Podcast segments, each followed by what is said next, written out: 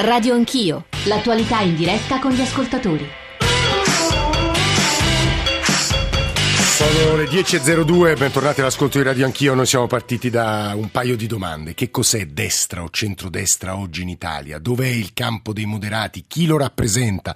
E sulla base di quali valori? E dove sta andando un'area del nostro paese maggioritaria, almeno storicamente maggioritaria, ma in questo momento, e non è un mio giudizio, diciamo, abbiamo avuto anche politologi e eh, ricercatori che studiano i flussi elettorali in questo momento in grande difficoltà. Eh, sono, è con noi Matteo Salvini, partirei da lui lui, ma ci stanno per raggiungere Francesco Storaci e Vittorio Feltri, ragioneremo su tanti temi, ascolteremo anche la voce di uno dei cosiddetti ideologi del Movimento 5 Stelle su quei temi delicati sui quali si è soffermato Grillo da ultimo, l'immigrazione, anche il rapporto con l'Europa. E tuttavia Salvini, siccome lei sa che qui a Radio Anch'io non cerchiamo di non tacere nulla, lei è stato anche conduttore radiofonico, quindi sa benissimo come funziona la cosa, le leggo un mail, una mail molto aspra nei suoi confronti appena arrivata, non capisco come possiate far parlare un eh, personaggio che in un pubblico comizio definisce il proprio paese un paese di M, può chiedere se il paese di M a cui si riferisce è il paese in cui è nato, è riferito al paese Italia che tra l'altro lei rappresenta in Europa. Salvini sono tanti temi, ma ripartirei da lei.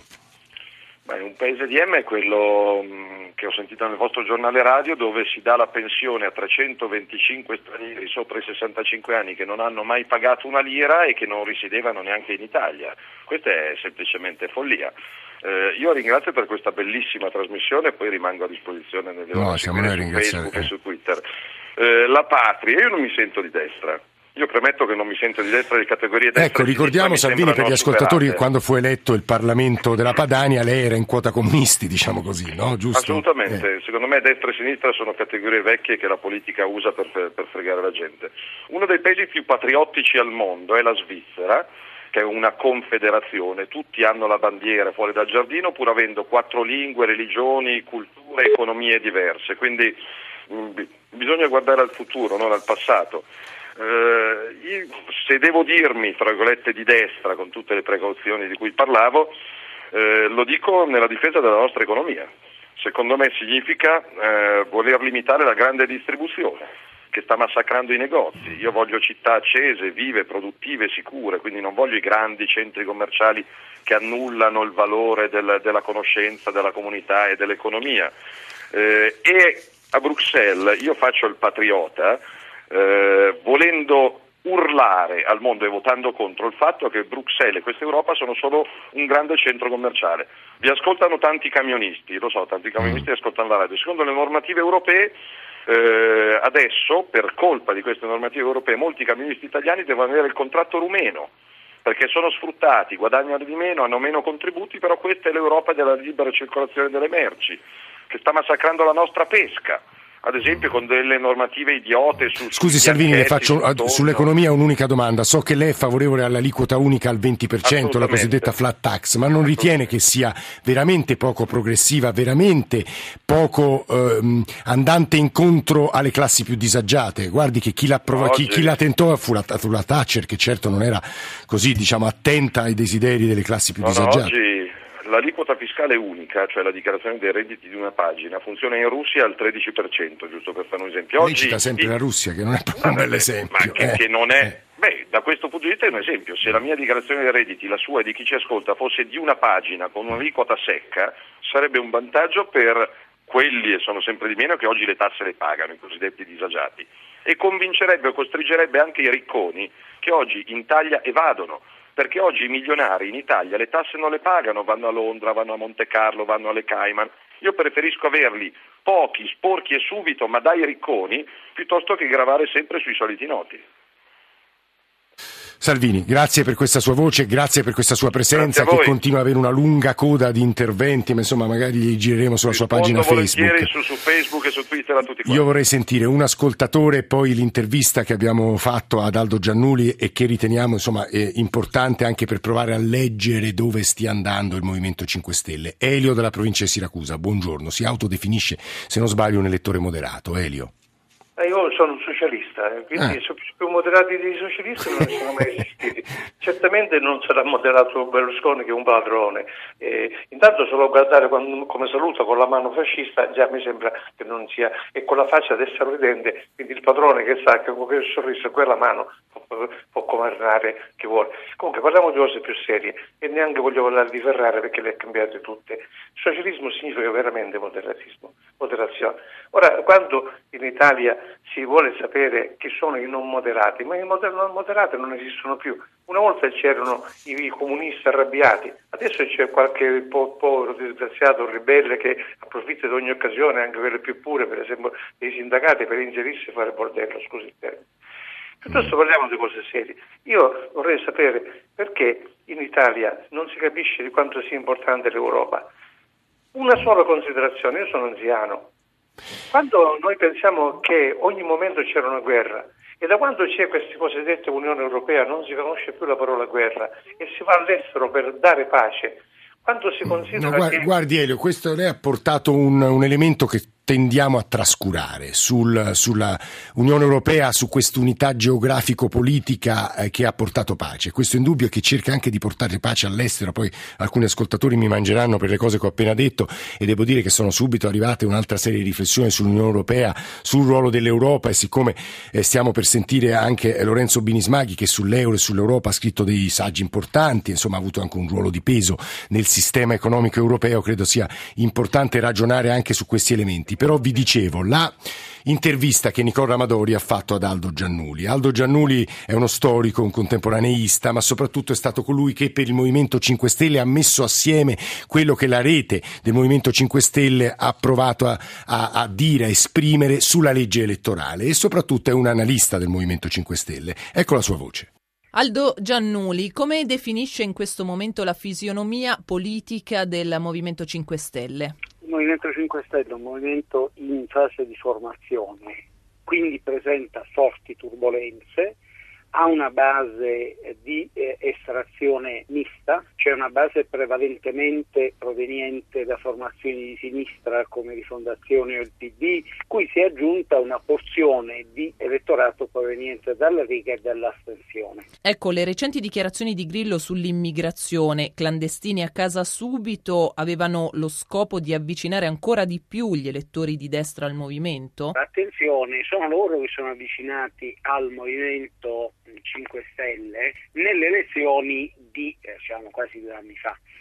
E, ma secondo me in buona parte poi se ne sono andati eh, nelle elezioni europee dell'anno scorso, dove eh, si vede che c'è stata una ripresa della Lega e guarda caso è più o meno parallela alle flessioni più accentuate del Movimento 5 Stelle. Quindi un flusso di ritorno si vede abbastanza eh, chiaramente. Beh, Grillo già dopo le europee si era avvicinato alla destra nazionalista di Farage. Sì, eh, alleanza con Farage che secondo me ha portato più pasticci e danni che altro. Guardi, è molto stato eh, costruito intorno ad alcune opposizioni.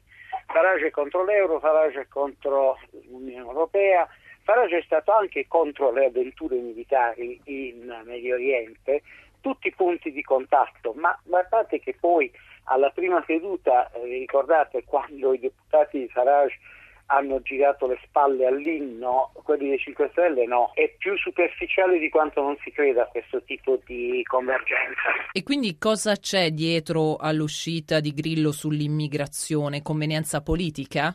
Mm, conoscendo Grillo mi sembra una capacità di elaborazione del dolo che non gli conosco. È un'uscita che personalmente condivido no. poco, ma non tanto perché sembra fare il verso alla destra, perché poi io mh, so quali sono le preoccupazioni che sono dietro a questo, quanto per l'ingenuità in fondo della ricetta proposta.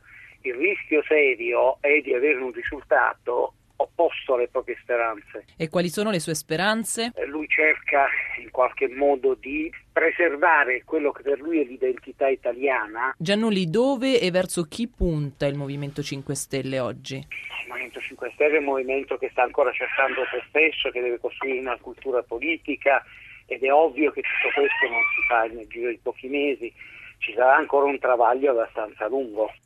Sono le 10.12, era la voce di uno storico contemporaneista, Aldo Giannuli, un ascoltatore, poi vado per provare anche a replicare, a riprendere alcuni dei fili sul tema dell'Unione Europea e dell'euro da Lorenzo Binismaghi. Damiano da Brescia, benvenuto, buongiorno. Buongiorno. Credo grazie. che lei voglia toccare il tema dell'Europa. Eh, sì, fra tra le varie cose sì, nel senso che eh, io penso che eh, non ci sia eh, tanto bisogno di eh, definizioni blindate di destra, sinistra, Europa sì, Europa no, eh, che siano cose un po' più legate al modo di vedere le cose proprie del partito politico e dei politici. La gente oggi eh, sente più la necessità di buone idee, di buone cose, quindi eh, non è possibile che eh, nel momento in cui si critichi l'eccesso di immigrazione si venga bollati come fascisti, nel eh, momento in cui si sia a favore dell'articolo 18 si sia comunisti e via dicendo. allo stesso modo eh, l'Europa, eh, così com'è, che impone delle leggi spesso senza senso, spesso dettate da una situazione di, di, di egemonia eh, di, di, cultura economica eh, di, stampo rigorista, eh, essenzialmente tedesco, eh, che vanno quindi contro i nostri interessi. Eh, sono, sono, comunque eh, obiezioni che si possono sostenere. Ora, se un'Europa e delle idee che girano all'interno dei movimenti che sono trasversali, non a caso hanno molto successo, questa, questa metamorfosi della Lega e il fatto che prendano molti voti il Movimento sì. 5 Stelle, è testimonianza del fatto che la gente sia, secondo me, alla, alla ricerca di buone idee. Ora, un'Europa dei popoli eh, dove eh, si possa anche paradossalmente andare a cedere sovranità nel momento in cui si ha un ritorno efficace e, e non delle semplici imposizioni. Eh, questo, questo è il punto chiave, Damiano, la percezione fondata o meno di una parte del popolo italiano che noi, che riponevamo così tanto, eravamo uno dei paesi più filoeuropei eh, dell'intero continente, adesso non riceviamo più nulla dall'Europa. L'Europa, diciamo, sia una specie di passaggio unilaterale, siamo noi che diamo e nulla riceviamo. È un tipo di considerazione mi permetterebbe girare a Lorenzo Binismaghi, economista, è stato parte del board della Banca Centrale Europea, molto scritto, lo dicevo, su questi temi, anche con una monografia dedicata all'euro eh, che ricordo eh, per il Mulino. Lorenzo Binismaghi, benvenuto, buongiorno. Buongiorno, buongiorno. Perché questo è un po', non dico il rischio, il dato di fatto. Questo era un paese tra i più filoeuropeisti che ci fossero appunto nell'area continentale, non lo è più. Eravamo convinti che la salvezza fosse in Europa, che ci avrebbe dato strutture, sistemi, regole, non lo siamo più, per via della crisi credo, ma forse per via anche di questioni più profonde. Che dice Binismaghi? Ma penso che molti italiani hanno eh, interpretato, capito l'entrata nell'euro, nell'Europa come ecco siamo entrati e siamo a posto continuiamo a fare quello che facevamo prima. E però il mondo intorno a noi è cambiato, c'è la globalizzazione, c'è il, eh, l'integrazione eh, globale, i cambiamenti tecnologici, l'invecchiamento della popolazione che chiedono a tutti di cambiare anche all'interno dell'Unione Europea. Gli altri paesi all'interno dell'Unione Europea sono cambiati, hanno fatto delle riforme complesse, difficili, noi invece non le abbiamo fatte. C'è una specie di illusione diciamo, di, di, tutto un popolo nel dire ecco siamo arrivati in paradiso come diceva Ciampi invece non eravamo in paradiso eravamo in un posto più sicuro sicuramente eh, però in cui bisogna continuare a lavorare ora l'idea che noi abbiamo delle, qualcuno che ci impone le cose mm. ma insomma come diceva il telespettatore ma noi abbiamo sottoscritto questi trattati questi accordi e sostanzialmente la disciplina di ognuno è responsabile per il proprio bilancio pubblico. Eh, allora non si può andare a chiedere all'Europa che, eh, eh, dire ora lasciateci spendere quello che, vole, che, vole, che, che vogliamo, poi qualcun altro penserà a finanziarci. Eh, Binismaghi, se posso interromperla, la mia, la mia, impressione è quella di un cortocircuito. Lei ha detto bene, noi li abbiamo sottoscritti, i nostri parlamenti li hanno votati. Il problema, forse anche per responsabilità dei media e quindi di noi giornalisti, è che l'opinione pubblica italiana abbia poca contezza di questi processi poca contezza e poi soprattutto io non, non, è solo i media, devo dire, anche la classe politica italiana ogni volta che eh, si trova di fronte a una difficoltà nei cambiamenti che deve fare dà la colpa a Bruxelles, all'Europa. E, eh, per esempio di fronte alle riforme eh, che dobbiamo fare sul mercato del lavoro, sulla giustizia, tutte cose che sono di competenza nazionale, poi alla fine eh, finiscono con eh, dobbiamo eh, sottoscrivere i patti, ci impongono delle cose che noi non vogliamo fare. Però eh, nessuno ci impone a noi di fare le riforme, ma se non le facciamo e non cresciamo abbiamo una disoccupazione che peggiora e, e ci ritroviamo dunque in una situazione eh, diciamo, che, che, che, è colpa nostra, non è colpa dell'Europa che ci impone Ecco. ecco l'ultima cosa Lorenzo Binismaghi, lei diceva le riforme che tardiamo ad approvare e mi pare abbia citato mercato del lavoro e giustizia, sono queste le più urgenti che forse Bruxelles ci chiederebbe? Ma eh, di nuovo, Bruxelles non ci chiede nulla, ci dice se voi eh, non fate queste riforme, non crescete e dunque la vostra finanza pubblica non è sostenibile, dunque prima o poi avete un problema.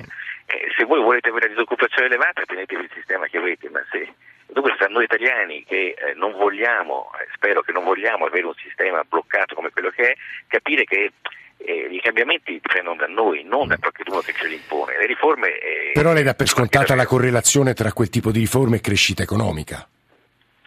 Eh beh, cioè, correlazione lo si vede guardando paesi che hanno fatto queste riforme, la Spagna, il Portogallo, la Germania in passato, tutti questi paesi oggi stanno riprendendo a crescere.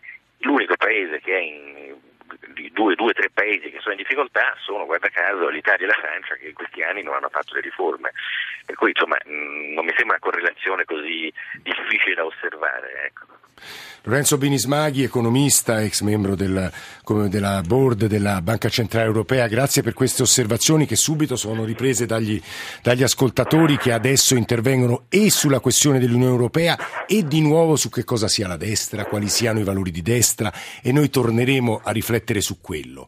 Trasmissione che adesso virerà e tornerà sul tema, come vi dicevo, della destra, anche grazie ai tweet, ai post e alle mail, agli sms ci state mandando su questo tema, alcuni riprendono interventi, anche passaggi in maniera aspra, Mauro, per Salvini Putin è un esempio da seguire, questo ci fa capire con che abbiamo a che fare, io leggo tutto, eh, anche se non, spesso diciamo, con, non, non, non, solo non è condivisibile, ma forse credo sia politicamente anche sbagliato, Lega uguale destra, uguale fascismo, Fabrizio che ci scrive Fratelli d'Italia è la migliore rappresentazione della destra italiana, orfana di un leader che ha provato a svenderla. Quella di Salvini è intelligenza politica, World Libro si chiama eh, chi scrive, o è puro populismo. E poi ancora basta di dire che l'assegno sociale, scrive Alessio, venga pagato solo agli immigrati, in realtà viene pagato anche a tanti italiani che non hanno mai versato un contributo in tutta, in tutta la loro vite, vita. Critiche e approvazione per alcuni dei passaggi dell'intervento di Lorenzo Binismaghi,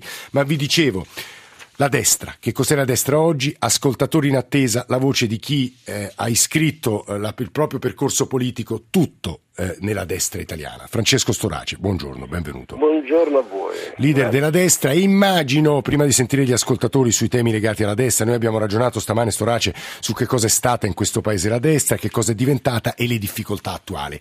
Ric- lei riconosce o meno che in questo momento il campo dei conservatori o di chi è esplicitamente di destra sia in difficoltà, Storace? Innanzitutto la ringrazio per aver usato un termine a me molto caro, il campo dei conservatori, che mi piace molto di più come espressione rispetto ai moderati. Conservare una cultura, una tradizione, tentare di non farsi annichilire dal relativismo imperante, credo che sia importante, sia aggregativo di forme di comunità politica in maniera forte. È chiaro che è un campo oggi che seminato da rancori. Io ho scritto proprio stamane sul mio giornale d'Italia online un articolo intitolato Sfascio. Sì. E c'è una foto di Salvini con un fez verde e nero che cavalca la penisola. Sì. A me sembra incredibile, a me sembra incredibile, con tutto il rispetto per Salvini, perché poi insomma gioca la sua partita in maniera intelligente, ma la gioca perché c'è un campo vuoto che è quello di destra eh, vede, io certo non posso essere tacciato di simpatie verso Fini, no? no. abbiamo avuto scontri durissimi, eh.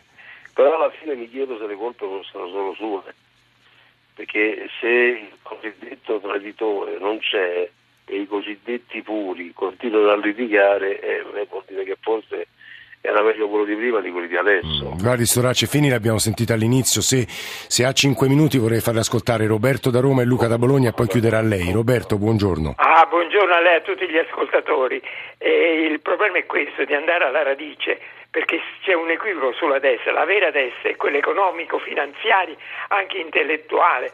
E quindi come esisteva a un certo punto si sentì questa destra in pericolo perché c'era stata la rivoluzione russa i movimenti socialisti venivano fuori nel 19 eh, eh, la delega. Sì. come estrema destra a Mussolini un sanguigno romagnolo naturalmente direttore dell'Avanti che l'ha portato al popolo d'Italia.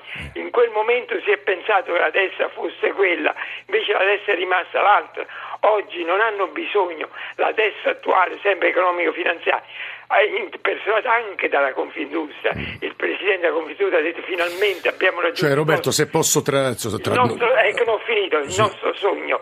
Quindi ci, attualmente si creerà questo movimento come era stato in Prima Repubblica, un grosso movimento di naturalmente Matteo Renzi che sostituisce la vecchia democrazia cristiana interclassista. Eh, il partito della nazione, Roberto, lei in sostanza ci sta dicendo è Monti la destra no, italiana, ma, non, non, è, non... manterrà a sinistra quello che non vogliono condividere. Sì, sì, no, questa è un'analisi che abbiamo fatto. Roberto, faccia parlare anche Luca da Bologna. Luca, buongiorno. Buongiorno a tutti, premesso che la destra sociale non è mai stata né xenofoba né razzista, volevo solo dire questo. Giorgio Almirante da quando non c'è più, non c'è più la destra, ma anche Enrico Berlinguer non c'è più la sinistra, Aldo Moro non c'è più il vero centro perché queste tre persone che potrei e userei, e lo dico anche forte, dei veri statisti che lavoravano solo per l'Italia, il nostro paese. Guardi Luca, il suo eh, passaggio mi permette di chiudere con Francesco Storace, ricordando, ma lo sappiamo tutti, Storace in primis, che la questione italiana è tutta particolare perché da noi la destra, che è stata incarnata nel ventennio dal fascismo, era una destra che aveva una componente sociale molto importante e quindi il partito conservatore, Storace mi corregga se sbaglio, il partito conservatore che altri paesi europei hanno avuto, spesso liberista, liberale, da noi non ha mai avuto piena cittadinanza, Storace. È stato un po' questo che... È una cultura quella conservatrice, lo scrive Marcello Veneziani, ne ha scritto Prezzolini. È evidente che c'è una componente sociale molto forte a destra e non è vero che tutto finì con Almirante, poi 30 anni in cui siamo arrivati anche al governo del paese.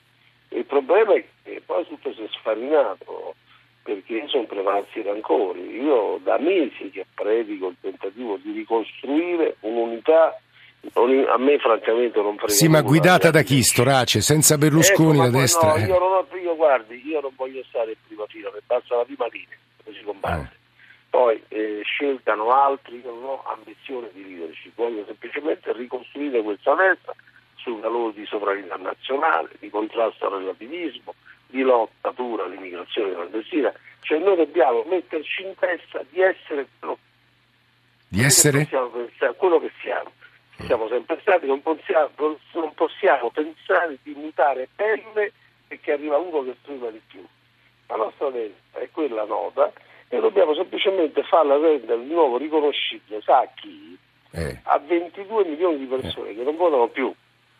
E oggi il tema drammatico è che c'è Renzi che fa il campione del mondo perché ha preso il 40%, quel 40% corrisponde a 11 milioni di italiani. Mm, mm, mm. e ce ne sono Guardi Storace, l'abbiamo ne, nelle nostre analisi di stamattina è stato anche detto l'astensionismo e stamane sul messaggero si parla dell'insieme eh, dei disgustati, i cosiddetti scutati, il 28% degli italiani. Storace, grazie per questo suo intervento, stiamo chiudendo davvero giusto il tempo per le firme. Antonello Piergentini e Gianni Tola in console eh, stamane, tutti coloro che hanno reso possibile questa trasmissione redazione, Alessandro Forlani, Nicola Amadori, Valeria Volatile, Alberto Agnello, Alessandro Bonicatti, Camilla D'Angeli, Valentina Galli, Cristian Manfredi in regia. Noi domani saremo in un carcere, un carcere di grande interesse, con delle storie molto interessanti per analizzare la vita di chi sta dietro le sbarre, la condizione carceraria in Italia, se, la, se il carcere oggi rispetti le norme della Costituzione o meno, insomma partecipate, scriveteci perché il tema crediamo sia importante, lo faremo dall'interno di un carcere, quello di Augusta, in provincia di Siracusa. Grazie a tutti per l'ascolto, GR1, poi News Economy, poi la radio ne parla. A domani.